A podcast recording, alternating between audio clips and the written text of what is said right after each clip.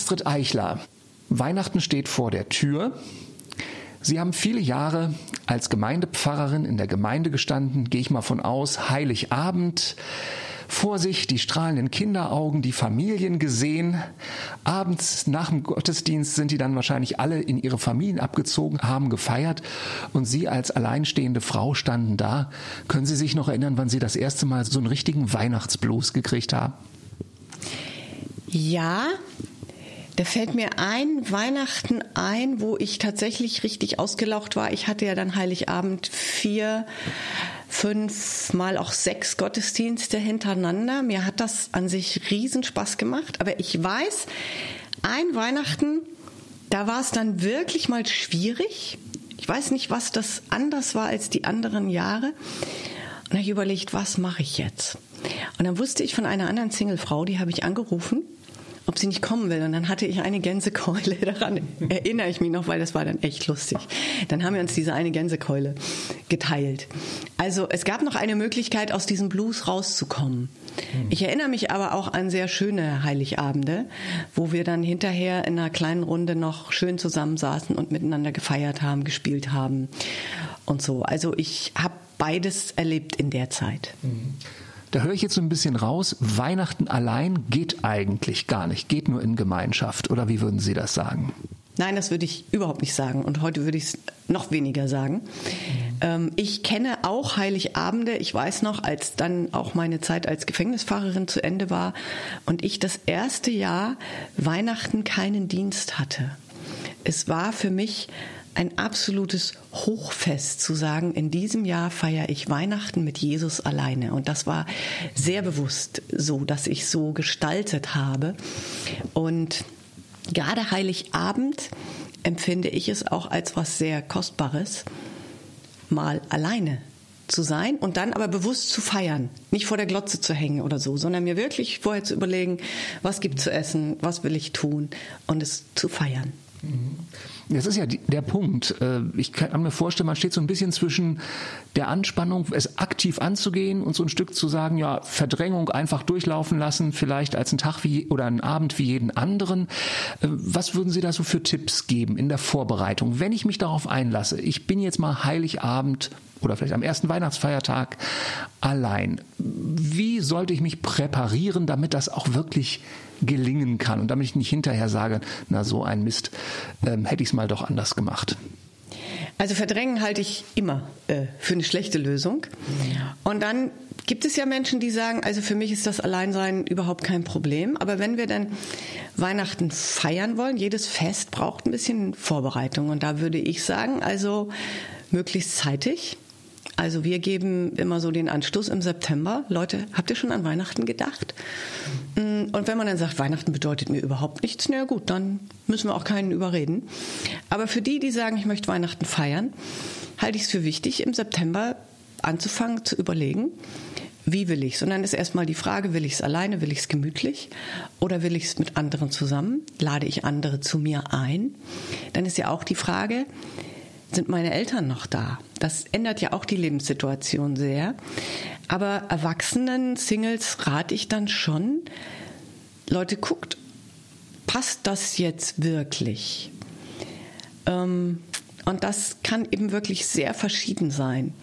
Und bei Singles, die so 30 plus sind, 35, die anderen Geschwister sind vielleicht alle verheiratet und die fahren dann immer nach Hause vielleicht sehr unzufrieden, weil jetzt müssen sie zu Weihnachten wieder die Kinder sein, die sie gar nicht mehr sind. Da würde ich sagen, Leute, guckt doch mal, ob ihr nicht wirklich euren Eltern sagt, ich feiere dieses Jahr Weihnachten ganz anders.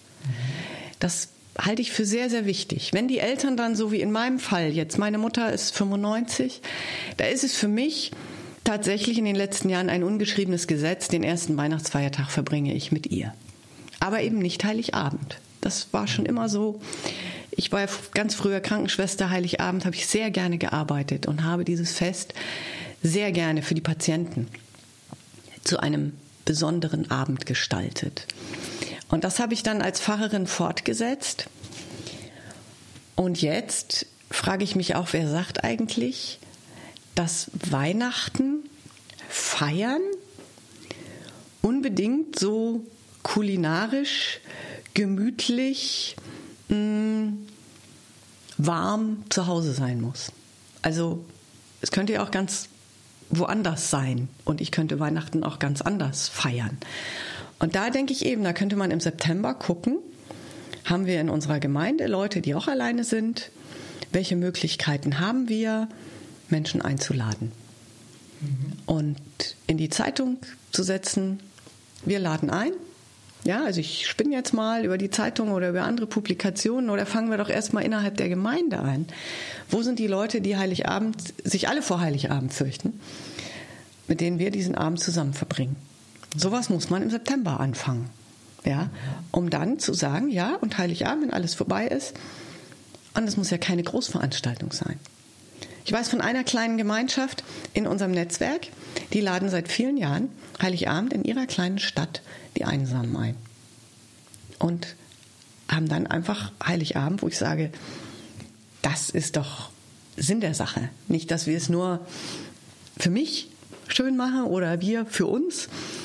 Oder wo steht eigentlich geschrieben, dass das Heiligabend so ein Familienfest ist? Viele Singles denken Heiligabend, ja, da sitzen alle glücklich um ihren Tannenbaum rum. Und das ist so das innere Bild.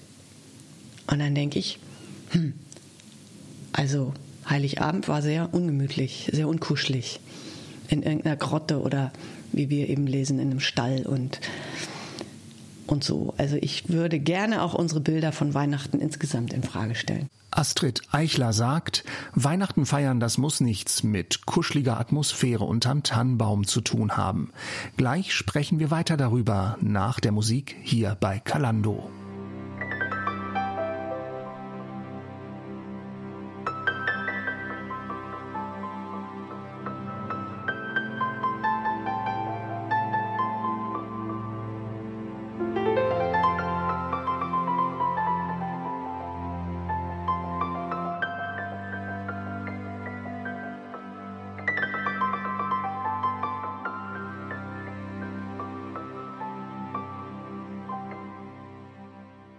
Astrid Eichler, wo kommt das eigentlich her, dass Weihnachten so zu diesem Familienfest geworden ist? Ich sag mal sehr viel mehr als die in Anführungszeichen heilige Familie, das ist ja auch ein Begriff, der sich erst mit der Zeit so geprägt hat, haben wir ja eigentlich im biblischen Bericht gar nicht. Also, dass das jetzt, ich sag mal, so kuschelig familiär war, ist ja gar nicht so ursprünglich eigentlich. Nee, eben gar nicht. Also ich frage mich auch mal, wo kommt das her? Und dann ist das ja ein ganz klassisches Beispiel, wie christliche Botschaft, wie Evangelium sich mit Kultur vermischt hat. Und wie ganz vieles, was heute für christlich gehalten wird, eigentlich nur Kultur ist. Und das Weihnachtsfest, so wie wir es jetzt feiern und ha, jetzt sage ich vielleicht was ganz Ketzerisches, wie viele auch darum trauern, dass das christliche Weihnachten zerstört wird, sage ich immer, also eigentlich wird ja mehr die Kultur zerstört und wir kommen vielleicht darüber auch wieder zum Ursprung der christlichen Botschaft. Das müssen Sie aber noch mal ein bisschen näher erklären, wie Sie das meinen. Was beobachten Sie da? Also ich beobachte, dass Leute darüber sehr betroffen sind und ich kann mich da auch einreihen, dass wenn man zum Beispiel ins Fernsehen guckt oder durch die Kaufhäuser geht oder so, fühle ich mich immer ein bisschen zurückversetzt in die DDR-Zeit. Weihnachten ist plötzlich das Fest der Familie, das Fest der Liebe. Äh, das kenne ich aus meiner Kindheit. Und es ist plötzlich nicht mehr das Fest der Geburt Jesu. Da muss man schon genau irgendwo in bestimmte Sendungen reingehen, um das noch mitzukriegen. Es ist, es hat völlig andere Namen bekommen, andere Titel, das Fest des Friedens und so. Also da kann man ja mal überlegen, was man in der zurückliegenden Adventszeit wo gelesen und gehört hat. Und dann sagen die Christen, ja, aber eigentlich ist Weihnachten ja das Fest Jesu. Und dann sage ich mir, Moment mal, was war denn ganz früher? Dann denke ich schon, es gab schon immer das heidnische Fest der Sonnenwende. Und dann gab es, und da müsste man jetzt mal die Geschichtsforscher fragen, was war zuerst und so weiter, aber dann wurde das christianisiert. Ich sag's mal so ein bisschen derb, christianisiert. Und die Christen feierten die Geburt Jesu. Dann war alles irgendwie christlich. Wir lebten in einer christlichen Kultur und es war irgendwie selbstverständlich, dass Weihnachten christlich war. Aber unsere Kultur entwickelt sich seit einigen Jahrzehnten wieder weg vom Christlichen. Und wir feiern eigentlich wieder ein heidnisches Winterfest. So würde ich das jetzt mal sagen. Und das kann man jetzt sehr bedauern und kann darüber klagen. Man kann aber auch sagen, ja wunderbar, dann kommen wir als Christen doch zum Kern wieder zurück. Und dann feiern wir doch als Christen jetzt nicht irgendwie mit lauter heidnischen Bräuchen, sondern feiern wir doch wieder, dass Jesus geboren ist und die ersten, die davon gehört haben, das waren die Hirten, das waren die Randgruppen. Also ich würde nach wie vor dafür plädieren, Heiligabend gehören wir Christen auf die Straße, zu den Randgruppen zu den Leuten, die keine Familie haben, keinen Tannenbaum, die es nicht warm haben, die nichts zu essen haben und so. Also warum gehen wir nicht dahin? Nun sitzen wir hier, wo wir dieses Interview führen. Bei Ihnen hier am Tisch ein Adventskranz steht auf dem Tisch. Also ganz verzichten, so lese ich mal so ein bisschen daraus, möchten Sie sicherlich auf Bräuche auch nicht, die sich ergeben haben. Nun ist der Adventskranz natürlich wirklich ein genuin christlicher Brauch, geht ja äh, zurück auf den Begründer der evangelischen Diakonie. Insofern haben wir da kein Problem mit. Aber doch die Frage, wie kriegt man denn so diese Spannung hin aus Ihrer Sicht zwischen, ich sag mal, guten Traditionen bewahren, ich behaupte mal einfach, Sie können mir gern widersprechen, Traditionen haben auch ihren Wert und gleichzeitig wirklich, ich sag mal, raus aus diesen alten Gewohnheiten hin zu Menschen, die ich vielleicht auf den ersten Blick mit dem Thema Weihnachten gar nicht mal so verbinde, wenn ich ans äh, klassische familiäre Beieinander denke. Also das ist ja so oft unser Problem, dass wir oft im Entweder-Oder denken, ja. Und ich würde da zustimmen. Traditionen haben einen Wert, sie können uns Halt geben. Also der beste Spruch über Tradition, wenn ich den mal kurz sagen darf, den habe ich mal auf einer, auf einer Postkarte gelesen. Traditionen sind wie Laternenpfähle. Sie geben uns Licht.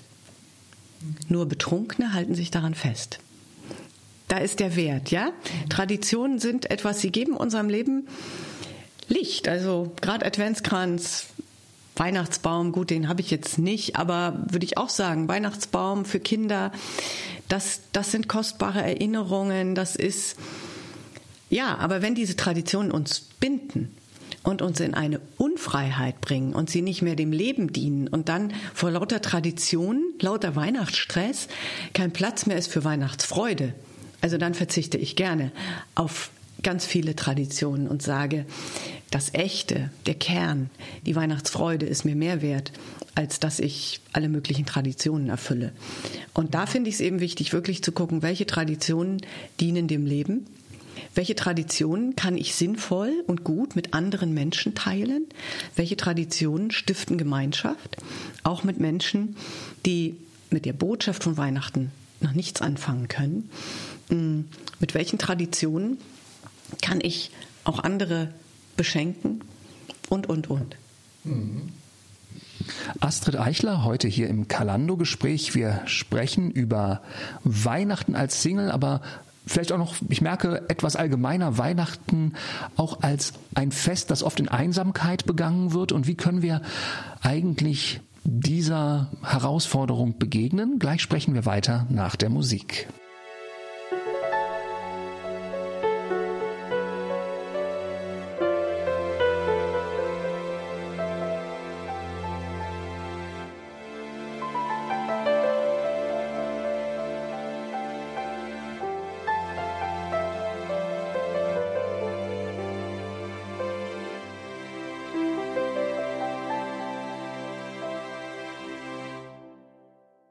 Eichler, Sie haben es vorhin schon erwähnt, Sie haben viel Erfahrung auch schon sammeln können. Weihnachten zu feiern mit Menschen, die jetzt nicht unbedingt zum eigenen Familienkreis gehören. Sie selbst sind alleinstehend, haben das schon öfter, sind es schon öfter angegangen mit Leuten aus ihrem Umfeld, die sonst allein gewesen wären, zusammen zu feiern. Jetzt frage ich mal ganz praktisch. Ist das eine besondere Herausforderung? Da kommen sehr unterschiedliche Charaktere zusammen. Oder wenn Sie an Ihre eigenen Feste mit Ihren Eltern, Geschwistern, wie auch immer, zurückdenken, ist das eigentlich genau das Gleiche, dass man sagen muss, genauso wie man aufpassen muss, dass an Heiligabend nicht der große Familienkrach losbricht, der vielleicht so das ganze Jahr über sich irgendwie aufgestaut hat, muss man auch da schauen, dass man gut miteinander klarkommt. Oder haben Sie es sogar eher vielleicht als Bereicherung empfunden? Mal so ganz ehrlich, ganz unverblümt, wie ist das denn so, wenn da, wenn man mal so mit ganz unterschiedlichen Vorstellungen vielleicht, die man auch hat, wie man Weihnachten feiern könnte, da plötzlich so aufeinander prallt? Also ich denke, ich persönlich habe in meiner Biografie einfach einen ganz reichen Schatz, weil ich Weihnachten sehr bald schon als Jugendliche nicht mehr zu Hause gefeiert habe, sondern in der Krankenschwesternausbildung eben gearbeitet habe und das hat mich gelöst von dieser Festlegung auf familiäre Bräuche.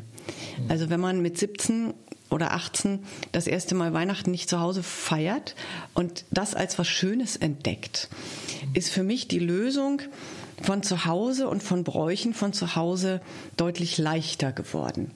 Dann habe ich als Pfarrerin da war es jedes Jahr wieder anders oder dann im Gefängnis. Das war nochmal in meiner Zeit als Gefängnisfahrerin war Weihnachten für mich was, was ganz Kostbares. Insofern ist meine Situation nicht so ganz klassisch, weil wer lange zu Hause mit den Eltern gefeiert hat, da weiß ich, dass es nicht so einfach ist, mit anderen zusammen den Heiligabend zu verbringen. Mhm. Deshalb sage ich auch, man muss im September anfangen. Wenn man sich nämlich dann überlegt, Mensch, wir vier aus einer Gemeinde, ich spinne jetzt einfach mal, wir wollen zusammen Heiligabend feiern dann ist es ganz, ganz wichtig, dass man sich austauscht darüber, was meinst du denn damit? Da kommen wahrscheinlich verschiedene Erwartungen einfach auch zusammen. Absolut. Das geht schon los bei dem, was gibt zu essen. Das ist ganz wichtig, über diese Details zu reden, weil bei uns gab es zum Beispiel Kartoffelsalat und Bockwurst. Habe ich noch nie gemocht, ja, würde ich noch nie, würde ich nie mit anderen drüber streiten. Aber für andere ist das ein Heiligtum, was es Heiligabend gegessen hat. Ob es der Karpfen ist oder der Kartoffelsalat oder die Ente oder so. Darüber muss man reden. Bei den einen war ganz wichtig, dass man möglichst frühzeitig zum Gottesdienst ging, um dann richtig viel und groß zu essen. Bei anderen war klar, Heiligabend gibt's noch was Einfaches, weil das richtige Festessen gibt's am ersten Feiertag. Und man ging eher um 23 Uhr in die Kirche. Bei den einen war völlig klar, es gab ganz viele Geschenke, bei den anderen ist es ganz schlimm, dass zu Weihnachten überhaupt was geschenkt wird, weil Jesus ist doch unser Geschenk. Also über all diese Sachen muss man reden, um dann zu vereinbaren, also wenn wir vier mit unterschiedlichen familiären Traditionen uns zusammentun, dann wollen wir das und das und das machen. Weil sonst hat man plötzlich Heiligabend den großen Frust am Tisch ähm, oder kurz zuvor dann, wenn es ums Einkaufen geht, äh, dass man sagt, unser Speiseplan ist ja überhaupt nicht kompatibel. Also das sind so die, die kleinen Fallen am, am Rande. Aber man könnte ja auch mit anderen überlegen, okay, jetzt machen wir mal was ganz anderes und wir halten uns mal nicht an die familiäre Tradition. Man ist ja dann auch frei davon. Wobei da sind die Menschen sehr verschieden, wie sehr sie diese Freiheit auch in Anspruch nehmen können. Ähm, ja. Welche anderen Erwartungen gibt es, die man vielleicht so ein klein bisschen, ich will nicht sagen zurückstutzen muss, aber wo man doch einfach auch mal vorher drüber reden muss? Ich sage mal so dieses Thema Harmonie, alles muss besonders schön, alles muss ja nahezu perfekt sein, sag ich mal, an so einem Abend. Das gibt's ja manchmal auch. Äh, wie sind Sie da miteinander umgegangen? Also Perfektion ist ja oft kein Friedensstifter. Und äh, sondern da wird's eher, dann kommt der Crash. Ja. Und von daher halte ich dafür, den Perfektionismus sowieso bei Zeiten abzulegen, mhm. äh, weil man da kann, kann man sich am besten drüber streiten, ne, was jetzt perfekt ist. Ähm, ich denke, dass es schon gut ist, zu gucken, welche Elemente soll dieser Abend oder dieser Tag für uns haben. Und ja, gehen wir zusammen in den Gottesdienst oder treffen wir uns nach dem Gottesdienst, weil wir aus verschiedenen Gemeinden kommen? Ist ja auch schon mal ein Punkt, ne? Mhm. Wollen wir ein Fest, wo das gottesdienstliche Element ganz stark ist, wo wir auch zusammen noch ja, uns vielleicht persönlich Geschichten erzählen und füreinander und miteinander beten? Oder aber sagen wir, nee, wenn wir aus dem Gottesdienst zurück sind, dann wollen wir richtig festlich essen und dann wollen wir was spielen. Also ich weiß, dass für viele ist gemeinsam spielen. Heiligabend, ja, bei uns zu Hause wurde Heiligabend nie gespielt, kann mich überhaupt nicht dran erinnern. Aber ich weiß von vielen, da ist Spielen ein festes Element am Heiligabend. Mm, also, dass man da sich schon austauscht und auch sagt, welche Elemente man schwerpunktmäßig haben möchte. Oder aber wollen wir tatsächlich dann in unserer Stadt mal irgendwo hingehen und gucken, ob wir da Leute treffen unter einer Brücke. Mhm. Das wäre ja auch noch ein Gedanke. Bis jetzt eine Idee oder haben Sie da schon mal was konkret umgesetzt?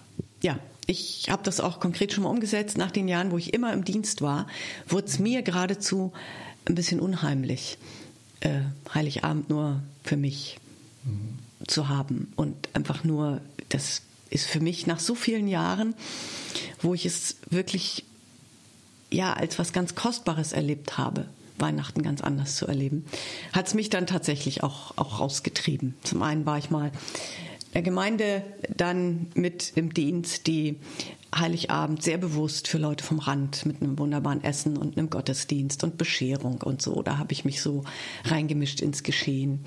Ähm, zum anderen habe ich mich mal mit jemand anders zusammen auf den Weg gemacht zum Bahnhof und, und so. Und auch hier im Advent bin ich gerne in der Stadt unterwegs und gucke dann mal, wo treffe ich auch zu Weihnachten die Leute, wo ich Weihnachten sein möchte. Mhm.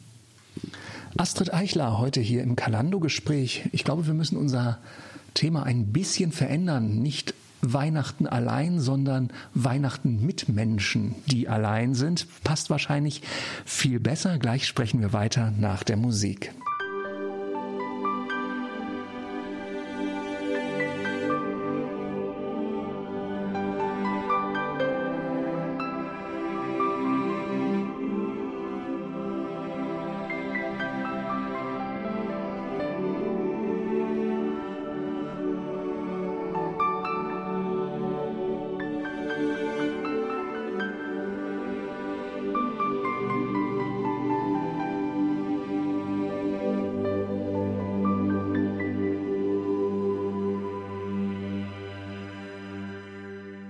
Weihnachten ist ein Fest, das sehr oft überfrachtet wird mit hohen Erwartungen, gerade auch was das Thema Harmonie anbetrifft. Und sehr oft wird es doch als das klassische Familienfest betrachtet. Wir haben eben gerade schon im Gespräch ein bisschen es vertieft, dass das gar nicht ursprünglich eigentlich so die Intention von Weihnachten ist.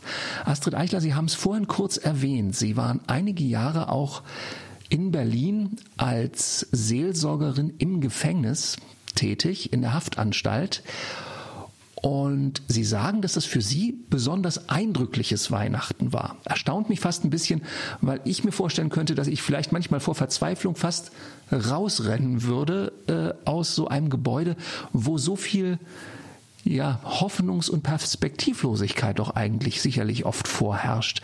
Wie haben Sie Weihnachten in der Justizvollzugsanstalt erlebt? Also die Weihnachten im Gefängnis waren für mich tatsächlich ein ja, besonderes, kostbares Erleben. Und das ging erstaunlicherweise auch schon früh im Herbst los. Die Inhaftierten sprachen plötzlich von Weihnachten. Das Können Sie das erklären, warum? Nein, das, das ist für mich einfach nur so ein Hinweis, dass da irgendwo in unserer Kultur zumindest ganz tief was ist, das ist was Besonderes. Also ich merkte immer, ab September, Oktober tauchte in den Gesprächen immer wieder Weihnachten auf. Entweder, dass die Inhaftierten darauf zugingen, dass sie im Advent gerne mal einen sogenannten Pfarrersprecher haben wollten, also einen besonderen Besuch, nicht im offiziellen Sprechzentrum, sondern eben in meinem Büro. Diese Möglichkeiten gab es. Oder damals war es noch möglich, dass äh, Leute von draußen Weihnachtspakete schicken konnten. Das gibt's jetzt nur noch in wenigen Bundesländern. Und ich habe sehr gerne das organisiert, dass Weihnachtspakete geschickt wurden. Und ich habe Plätzchen ähm, gehabt, immer selbst gebackene von Ehrenamtlichen draußen, habe da so eine Brücke auch gebaut und habe dann im Advent immer mal so kleine Gruppen eingeladen in mein Büro. Dann haben wir mit Ehrenamtlichen oder ich alleine mit denen einfach mal so eine besondere Zeit gehabt. Und der Weihnachtsgottesdienst, habe gedacht, ja, hier, hier ist doch die Weihnachtsbotschaft da, wo sie wirklich hingehört. Ja, hier zu sagen, Christ, der Retter ist da. Wow, das, das ist doch bei den Leuten, die in dieser Situation sind, die, die inhaftiert sind, weil sie, weil sie schuldig geworden sind, jedenfalls die aller, allermeisten, äh, denen zu verkünden, Christ der Retter ist da, denen zu sagen, das Licht ist stärker als die Finsternis. Ich weiß noch, wie ich mal in einem Gottesdienst das wirklich gemacht habe. Ich hatte die Beamten darauf vorbereitet, ich werde in einer Stelle in der Predigt, werden alle Lichter ausgehen. Und ich werde nur eine Kerze anhaben, um zu zeigen, das Licht ist stärker als die Finsternis. Boah, ja. Und diese tiefe Sehnsucht nach, nach Licht, nach Geborgenheit, die ist auch in den Hartgesottenen. Jedenfalls die Hartgesottenen, die sich darauf eingelassen haben, in diesen Tagen in die Kirche zu kommen. Und dann hieß es natürlich immer, ach, die kommen ja nur wegen der Plätzchen, die kommen ja nur wegen Stollen, die kommen ja nur deshalb, das haben die Beamten äh, mir immer wieder gesagt. Und dann habe ich gesagt, ja und? Und wenn Sie nur wegen der Plätzchen kommen, ich habe ja auch Plätzchen und Stolle und vielleicht sogar noch ein Geschenk für Sie. Mm, ja, aber ich habe noch mehr. Und das können Sie dann erleben. Und ich weiß noch, wie ich dann einen Heiligabend mal in einem Haftraum so mit sechs Männern gefeiert habe. Und dann haben die gefragt, ja, äh, ja, wieso, wieso feiern wir eigentlich Weihnachten? Also, ja, weil unter all dem, wie Sie Weihnachten kannten, Sie plötzlich erlebt haben, an diesem Weihnachten, da gibt es noch was ganz anderes. Da gibt es noch eben diese christliche Wurzel am Weihnachtsfest. Und ja, also Weihnachten fiel es mir dann immer richtig schwer, aus dem Knast irgendwann rauszugehen. Verzeihen Sie bitte, Frau Eichler, aber es klingt mir fast ein bisschen zu positiv, was Sie mir jetzt erzählen. Es gibt doch bestimmt auch viele, viele, die sagen, bleiben Sie mir bloß weg mit dem Thema Weihnachten. Ich will mich da auf Gefühle gar nicht erst einlassen im Gefängnis, oder? Ja, die gibt's auch, aber mit denen hatte ich natürlich dann wenig zu tun, mhm. weil die haben mich natürlich gemieden. Ich hatte natürlich mit denen zu tun, die diese Sehnsucht irgendwo hatten, die diese Erinnerung hatten oder auch die Angst. Mhm. Die Angst davor, ich weiß, zu Hause sitzt meine Frau mit den Kindern und ich sitze hier im Knast. Die kamen zu mir, die anderen nicht. Und ich habe Schlüsselerlebnisse gehabt, gerade auch in der Adventszeit. Das war für mich eine, eine tiefe Predigt an mich selbst mit dieser Möglichkeit, dass Leute von draußen den Inhaftierten ein Weihnachtspaket schicken konnten. Dann habe ich mir von den Beamten, und da war die Zusammenarbeit oft sehr gut, sagen lassen, Inhaftierte, die keinen Besuch bekommen, die von niemandem ein Paket bekommen, also wirklich so die ganz, die ganz einsamen. Die haben sie mir genannt und die habe ich mir notiert und zu denen bin ich dann hin und habe gesagt, Sie kriegen ja keinen Besuch, kriegen kein Paket und so. Wie wäre es denn? Ich könnte Ihnen ein Paket vermitteln.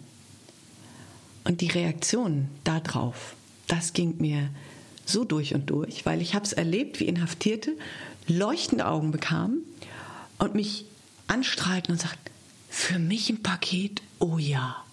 Mhm. Und dann habe ich es auch erlebt, wie das Gesicht sich verfinsterte und Leute sagten, Paket von draußen will ich nicht. Ich will damit nichts zu tun haben. Mhm. Und das war für mich so vielsagend, weil es für mich eine Predigt war. Dass ich dachte, ja, das ist Weihnachten. Genau das ist Weihnachten.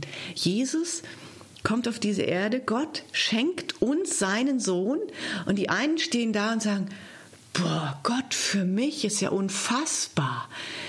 Das will ich. Und die anderen sagen, Gott, bleib mir vom Acker. Mhm. Also das war eine Predigt der Gefangenen für mich, die ist mir so durch und durch gegangen. Weil ich denke, genau das ist Weihnachten. Dankbares Empfangen und schroffe Ablehnung. Und genau deshalb bin ich immer wieder über die Flure und, und bin zu den Männern hin, um, um ihnen zu sagen, ey Leute, da, da gibt es jemanden, der kommt zu euch und der will sogar im Knast zu Weihnachten zu euch kommen. Astrid Eichler leitet das Netzwerk Solo und Co. Wir sprechen heute über Weihnachten allein. Gleich geht es weiter hier bei Kalando Kultur und Charaktere.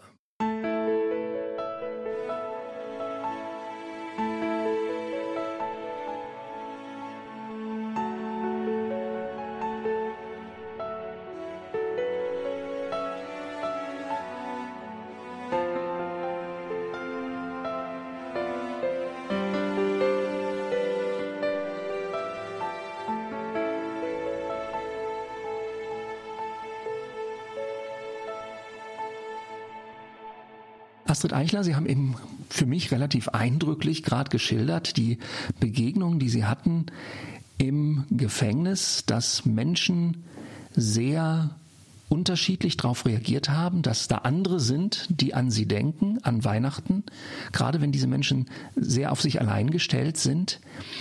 Und sie haben hm, auch gesagt, da ist sowas, ich würde es mit meinen Worten formulieren, so eine Konfrontation da. Man sagt ja oder man sagt nein. Es gibt eigentlich nichts dazwischen.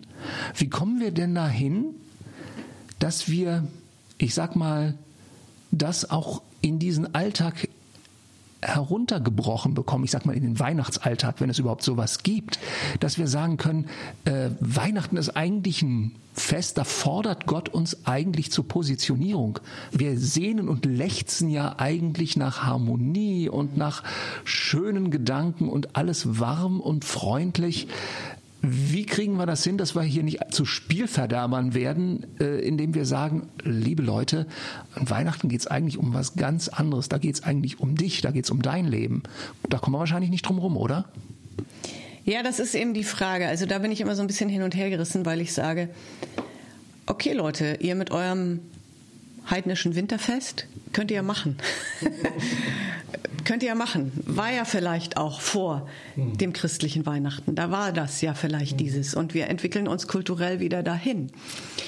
Und dann ist es für mich aber als Christ wichtig zu sagen, okay, wenn ich christliche Weihnachten feiere, dann ist das für mich nochmal was ganz anderes. Und dann ist es nicht das schönste Weihnachten, wenn Friede, Freude, Eierkuchen ist. Und dann äh, muss es nicht alles perfekt und Glanz und Gloria sein, sondern dann gucke ich, was ist das Wesen der christlichen Weihnacht. Und da komme ich dann an Jesus nicht vorbei. Ja. Und dann kann ich sagen, ja, dann können die anderen ja feiern. Sie können feiern, wie sie wollen, als Fest der Familie, als Fest der Liebe, ein Fest des Friedens, wenn das dann so ist. Und ich auch noch ein Geschenk abkriege. Aber ich für mich möchte gucken, was ist denn das spezifisch Christliche und wo finde ich andere, mit denen ich das zusammen gestalten kann. Und das ist dann tatsächlich nochmal was anderes die Probe aufs Exempel. Wie, wie werden Sie dieses Jahr Heiligabend und die Weihnachtstage begehen? Gibt es schon konkrete Pläne? Ja, das hat sich jetzt so konkretisiert. In der Adventszeit war ich in der Stadt und habe geguckt, wo sind welche, die ich zu Heiligabend da draußen gern besuchen würde. Umgekehrt gefragt, kann das vielleicht auch etwas absolut Entspannendes haben, wenn man sagt, so ein 24. Dezember ist ein vergleichsweise willkürlich gewähltes Datum eigentlich, an dem wir Weihnachten feiern. Das ist gar kein Muss, ist gar nicht jetzt mal so genuin christlich, genuin kommt gar nicht so sehr her, eigentlich aus der christlichen Tradition. Kann das auch entspannen, dass man sich so ein bisschen losmacht von den großen Erwartungen und vielleicht, dass man gerade deshalb eigentlich viel fröhlicher durch Weihnachten durchkommen kann? Ja, das denke ich schon. Und einerseits sage ich das dann oft auch, dieses, ja, das, was jetzt gefeiert wird, erheben wir doch nicht so den Anspruch. Das ist tatsächlich nicht mehr christlich, was weiterhin gefeiert wird. Und dann kann ich ganz entspannt, da muss ich mich auch nicht ständig ärgern, sondern dann kann ich ganz entspannt gucken, ja, die Leute feiern ihr Winterfest. Ja, und ich überlege mir, wie feiere ich das Weihnachtsfest als Christ? Und jetzt aber so ganz lässig zu sagen, ach naja, ist so ein Tag wie jeder andere, der 24. Dezember, brauchen wir überhaupt nicht zu berücksichtigen. Ähm, da würde ich eben sagen, hm, wäre auch schade. Mhm. Weil es ist ja auch eine Chance drin. Zum einen glaube ich tatsächlich, dass wir als Menschen Höhepunkte und Feste und Feiern brauchen. Das tut uns gut. Also es ist ja einfach auch ein Geschenk, jede Woche einen Sonntag zu haben. Das tut uns gut und so ein Fest tut uns gut, wenn wir es dann nicht zum Stress machen. Und es ist eine Chance es ist ja auch eine Chance, Menschen zu begegnen, die völlig weihnachtsgestresst sind und zu sagen, weißt du was? Also ich feiere ja zu Weihnachten nicht, dass ich allen Leuten Riesengeschenke mache, sondern ich feiere zu Weihnachten, dass Gott uns das größte Geschenk macht, was es überhaupt gibt. So. Also ich kann ja zu Weihnachten auch positiv äh, provozieren und Leute darauf hinweisen, es geht doch eigentlich um, um den Geburtstag Jesu. Also ich, ich liebe das so, wenn in Gemeinden ganz klar gesagt wird, ja, wir machen eine Geburtstagsparty für Jesus. Ja, und diesen Akzent. Und dann ist doch völlig klar, die Geschenke kriegt das Geburtstagskind. Also mir auch zu überlegen, was schenken wir Jesus? Also ich finde das in Familien so, so kostbar, wenn dieser Klang auch für die Kinder mit drin ist. Wir feiern Geburtstagsparty für Jesus. Ähm, das, das ist was, das macht mir dann Spaß. Dann kommt in mir auch das innere Kind raus und sagt, oh ja. Also Weihnachten hat einfach so viele Facetten. Und da, glaube ich, ist für jeden etwas, was es gilt, als Kostbarkeit zu entdecken. Und wenn das dann auch für jemanden ist, ich verbringe diesen Tag sehr bewusst als einen stillen Tag, sehr bewusst alleine und als einen Tag mit Jesus und schenke Jesus diese Zeit. Das kann geistlich ein Diamant sein. Darüber lassen Sie uns gleich nochmal sprechen nach der Musik. Heute Astrid Eichler. Wir sprechen über Weihnachten und wie man es vielleicht auch positiv gefüllt als eine Option sehen kann, es alleine zu verbringen. Bleiben Sie dran.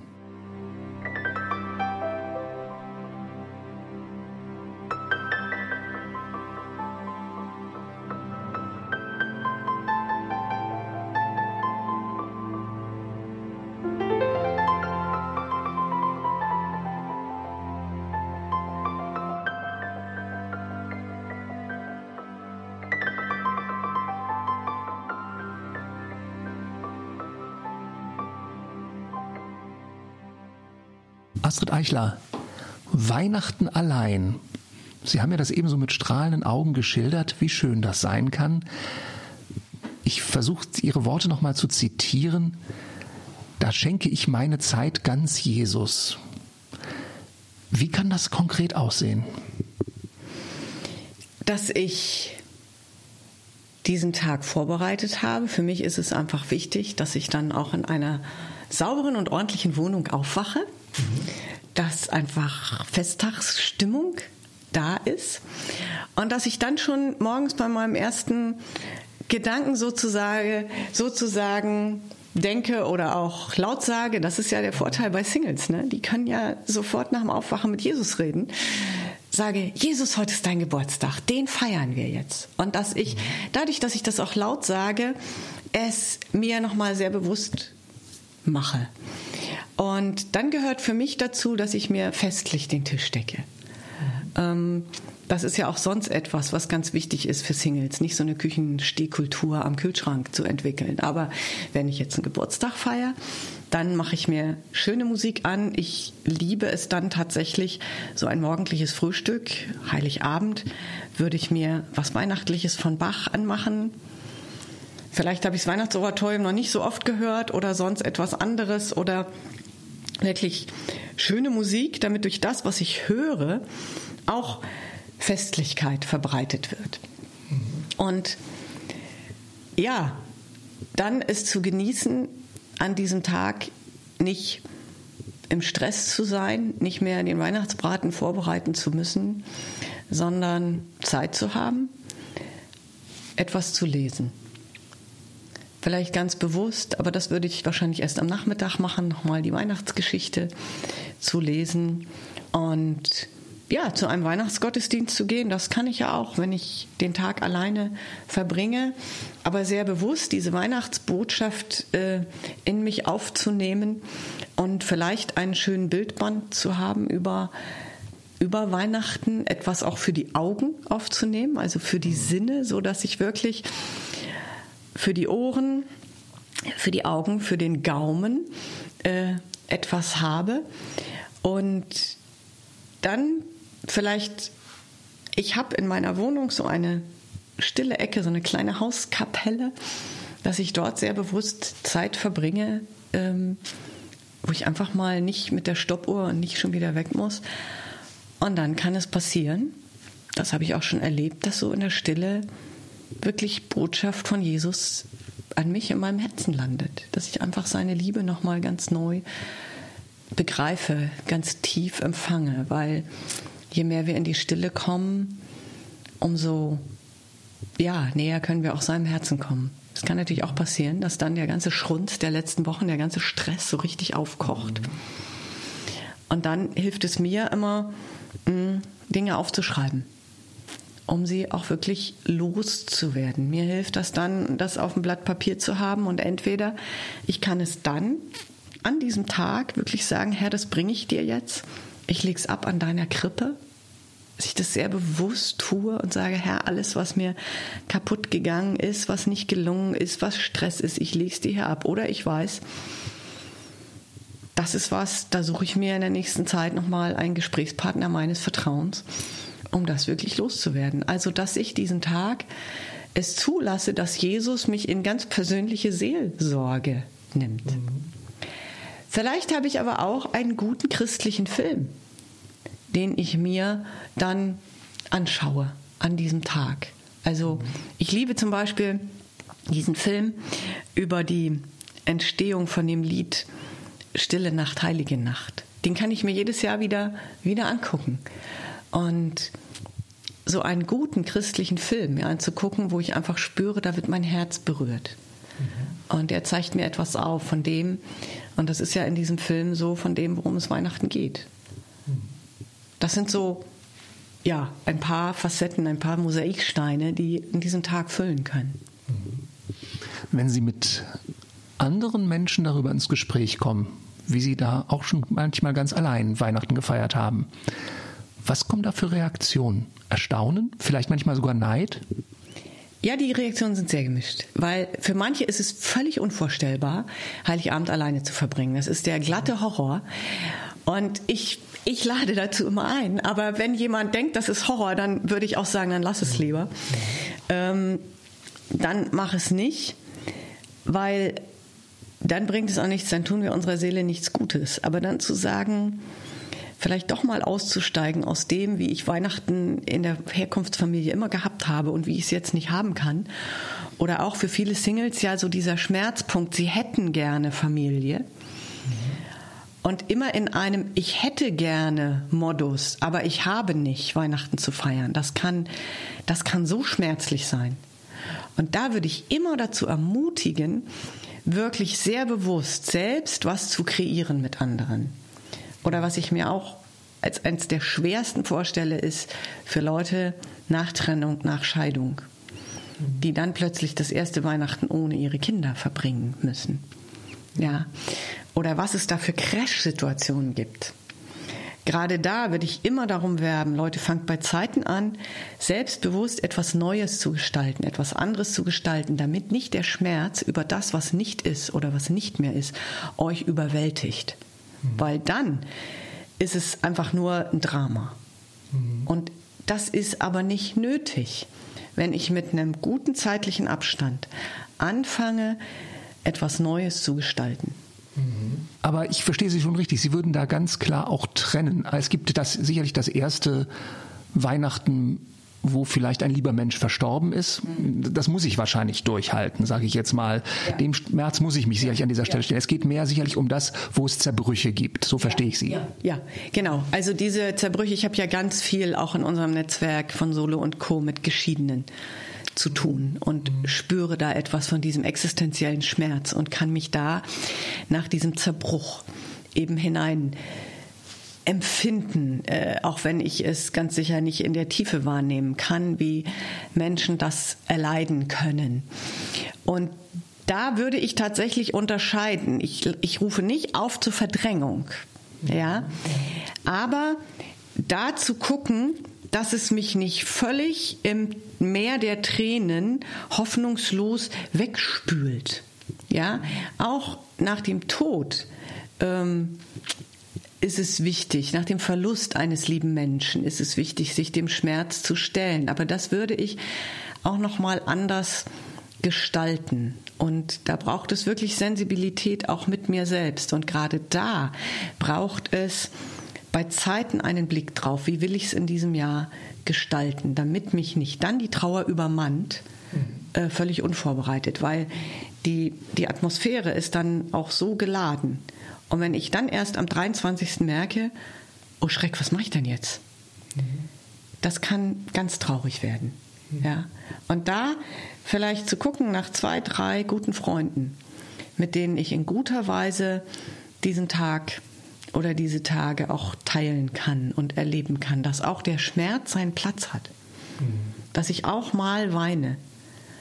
Aber dass ich nicht die ganzen Feiertage im Sumpf der Tränen versinke. Weihnachten ohne einen geliebten Menschen kann herausfordernd sein, doch man sollte sich dieser Herausforderung stellen, meint die Single-Expertin Astrid Eichler. Gleich sprechen wir weiter nach der Musik hier bei Kalando Kultur und Charaktere.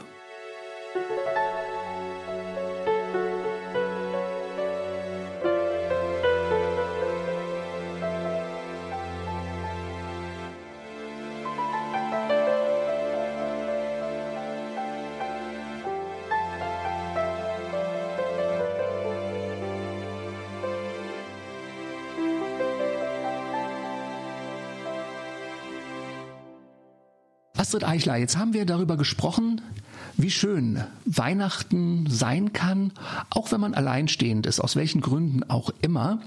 Sie haben da sehr, sehr viel Tipps aus Ihrem Erfahrungsschatz weitergeben können. Jetzt würde ich es aber gern noch mal so ein bisschen runterbrechen ich sag mal, in ihre Erfahrung. Sie sind mit Solo und Co. unterwegs, haben also ganz, ganz viel Kontakt mit Menschen, die aus welchen Gründen auch immer alleine sind. Hand aufs Herz. In der Adventszeit, in der Weihnachtszeit. Glüht bei Ihnen da die Telefonleitung? Nein. Das nicht, weil wir sind ja nicht zentral organisiert, mhm. sondern wir sind in den Regionen. Mhm das, was ich jetzt aus der Region, wo ich lebe, wahrgenommen habe, dass da schon E-Mails kamen. Ich möchte Weihnachten nicht alleine feiern. Ich habe in meiner Wohnung vier Plätze. Wer möchte sein? Die ersten, die sich melden, die können es sein. Also so, oder das andere schrieben, ich fahre da und dahin zu Weihnachten. Will da noch jemand mitkommen? Und so. Also bei Ihnen geht man sozusagen schon ganz konstruktiv an. Ich weiß jetzt nicht, ob das überall so ist, aber was ich mitkriege, ist das, wo Leute konstruktiv damit umgehen. Und ich weiß, dass es Verabredungen gibt und dass manche das in den letzten Jahren sehr positiv ergriffen haben und gesagt haben, ja, ich blase jetzt nicht Trübsal, ich öffne jetzt mein Wohnzimmer oder ich tue mich mit anderen zusammen oder wie auch immer. Aber ich ahne, dass es ganz, ganz viele gibt, wo es noch ein Weg ist. Wenn das jetzt jemand hört und sagt, oh, Solo und Co. höre ich zum ersten Mal davon, wie kann man sich einklinken bei Ihnen? Ist es jetzt schon, ich sag mal, ganz wenige Tage vor Heiligabend eigentlich schon zu spät oder gibt es noch eine Chance, irgendwie sich äh, anzuschließen, über Ihr Netzwerk noch Kontakt zu bekommen? Das kommt auf den Versuch an. Das kann ich jetzt nicht zentral sagen für alle, aber ich würde auf alle Fälle sagen, gleich mal auf die Homepage gucken in dem Bundesland, in dem der oder diejenige zu Hause ist, das mal auf der Landkarte anklicken, dann öffnet sich die regionale Seite, dann gibt's dort E-Mail-Adressen und dann da einfach mal, mal hinschreiben, ich habe das eben gehört und äh, gibt's irgendeine Möglichkeit. Das kann ich natürlich jetzt so kurz vor Weihnachten wirklich überhaupt nichts versprechen. Aber nach Weihnachten ist vor Weihnachten. Und dann zu gucken, ja, ich klinge mich da jetzt ein. Ich bin übers Jahr mal dabei bei Veranstaltungen. Wir haben im nächsten Jahr viele wirklich richtig gute Angebote. Und ich klinge mich ein in der Region, um auch persönlich in meinem Umfeld Menschen kennenzulernen. Und dann kann das nächste Weihnachten ja vielleicht das erste sein, wo man ganz anders die Zeit mit anderen Menschen verbringt. Ein bisschen ist es ja schon angeklungen in unserem Interview, aber ich würde gerne noch mal fragen.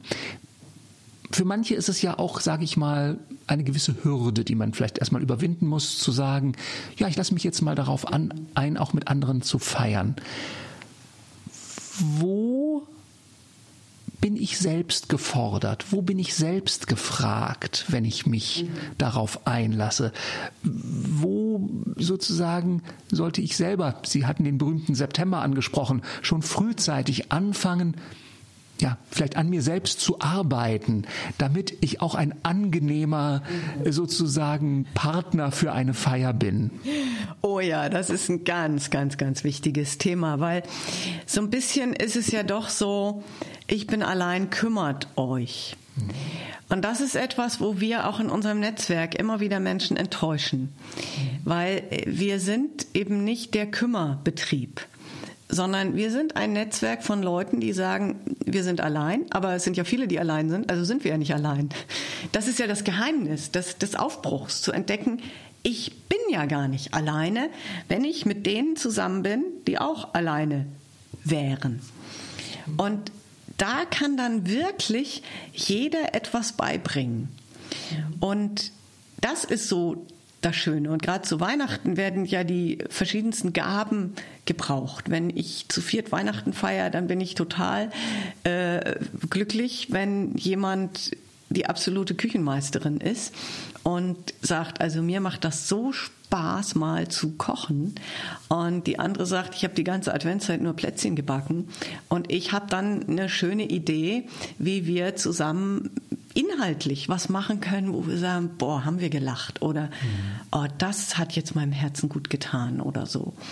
Und ich finde es so wichtig, dass wir insgesamt zu Weihnachten, aber auch sonst als allein lebende, alleinstehende Leute ähm, entdecken, ich bin ja gar nicht allein, weil so viele andere auch in der Situation sind. Und was kann ich dazu beitragen, dass mhm. wir es miteinander gut haben? Und das ist, glaube ich, das Geheimnis. Und Gemeinschaft stirbt, bevor sie entsteht, wenn Menschen da sind und sagen, ich bin allein und ihr müsst jetzt was für mich machen. Es gibt Sondersituationen, wenn jemand krank ist oder wenn ein Todesfall gerade vor kurzem war. Völlig klar, dann braucht es Gemeinschaft, die auch mal trägt. Aber das ist nicht der Dauerzustand. Und so kann Gemeinschaft auch verunmöglicht werden durch Anspruchshaltung. Aber wenn wir im September sagen, wir wollen miteinander Weihnachten feiern und jeder bringt etwas ein und ja nicht alle vier dasselbe, sondern das eine, ja, jemand kann basteln und jemand macht die Deko so. Und dieses Bewusstsein in uns zu haben, ich möchte mit anderen zusammen gestalten. Das ist etwas, was wir immer wieder sagen. Wir haben nur die Gemeinschaft, die wir gemeinsam gestalten. Und das gilt übers Jahr genauso wie zu Weihnachten oder dann zum Jahreswechsel ist ja dann auch nochmal ein wichtiges Datum, ja, dass wir gemeinsam etwas gestalten. Und das ist die große Chance, gerade auch in kleinen Gruppen zu dritt, zu vier, zu fünft. Da wird niemand überfordert, weil da muss niemand eine Predigt halten für 100 Leute, sondern wir können zu fünft einen Austausch haben, wo jeder etwas beiträgt, was in seinem Herzen kostbar ist. Ja, und so bringen wir unsere kleinen Kostbarkeiten zusammen. Mm, kulinarisch, materiell und ideell geistlich. Mhm. Und so werden wir miteinander reich. Auch als alleinstehender Mensch muss ich an Weihnachten nicht allein sein. Einzige Bedingung, ich sollte initiativ werden. Das sagt Astrid Eichler, Single-Expertin aus Dalgo-Döberitz bei Berlin. Gleich sprechen wir hier weiter bei Kalando Kultur und Charaktere.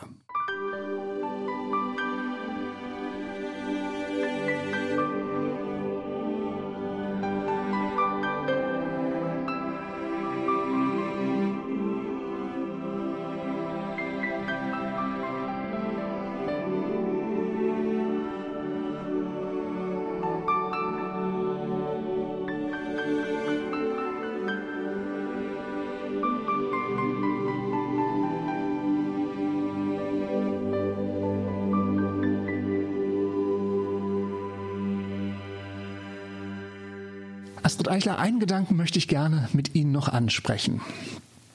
Jesus Christus, um den es ja nun zentral an Weihnachten geht, Gottes Sohn wird Mensch, Gott selbst kommt auf die Welt, wird Mensch, hat, ich sage es mal ein bisschen sarkastisch, oh große Überraschung, über 30 Jahre auf dieser Welt als Single gelebt. Wir müssen uns das mal vergegenwärtigen. Insofern hat das ja ganz viel mit Weihnachten zu tun. Jetzt sind Sie natürlich als Theologin gefragt. Was bedeutet denn das eigentlich für Weihnachten? Also ich weiß gar nicht, ob das vor allem was für Weihnachten bedeutet. Ich finde, es bedeutet überhaupt was für uns, auch in Gemeinden und auch für Singles, dieses wahrzunehmen. Jesus war Single. Hallo?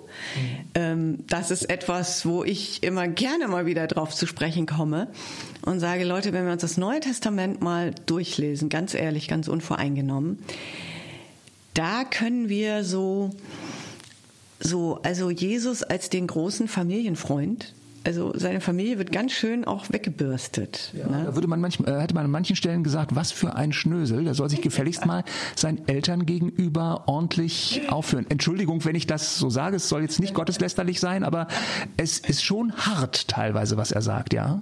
Genau, und dieser Gedanke, dass Jesus Single war, den bringe ich in meinen Referaten oder Predigten immer mal wieder sehr gerne, weil ich sage, das kann auch manchem Single den Rücken gerade machen. Wir müssen uns nicht verstecken. Wir sind nichts Minderwertiges. Ähm, und dann bin ich total für Ehe und Familie und für Kinder und will das jetzt gar nicht so. Ich glaube, wir dürfen das nicht gegeneinander oder entweder oder ausspielen. Aber wenn wir uns dann nochmal den Gedanken zu Paulus hin erlauben, der ja schreibt, ich wünschte, alle wären so wie ich, ne? das ist ja ein weites Thema. Der eben auch nicht geheiratet hat, genau. Ähm, und dann geht es überhaupt nicht darum, den Stand der Singles zu verherrlichen oder zu verheiligen oder so, sondern einfach nur mal ganz nüchtern wahrzunehmen. Jesus war Single.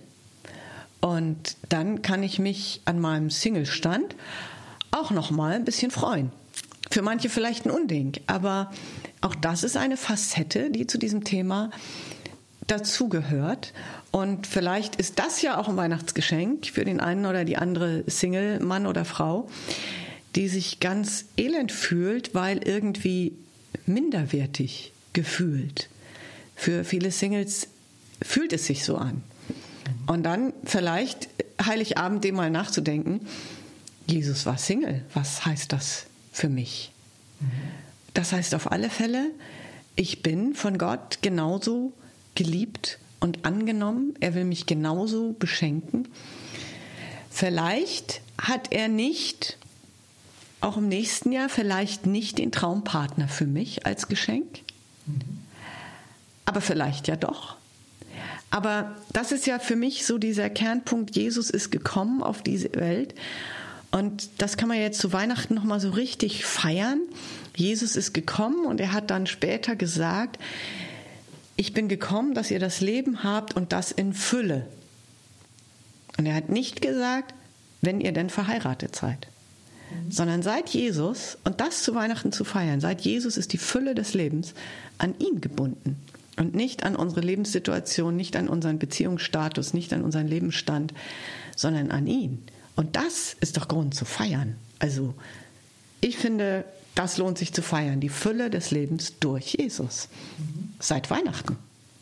Ein wunderbares Schlusswort für unser Interview. Astrid Eichler, ich danke Ihnen ganz herzlich für das Gespräch, wünsche Ihnen und allen, die jetzt zugehört haben, ein gesegnetes, schönes Weihnachtsfest, wie auch immer es Sie verbringen werden. Das war Kalando Kultur und Charaktere für heute. Mein Name ist Oliver Jeske. Danke fürs Zuhören. Auf Wiederhören.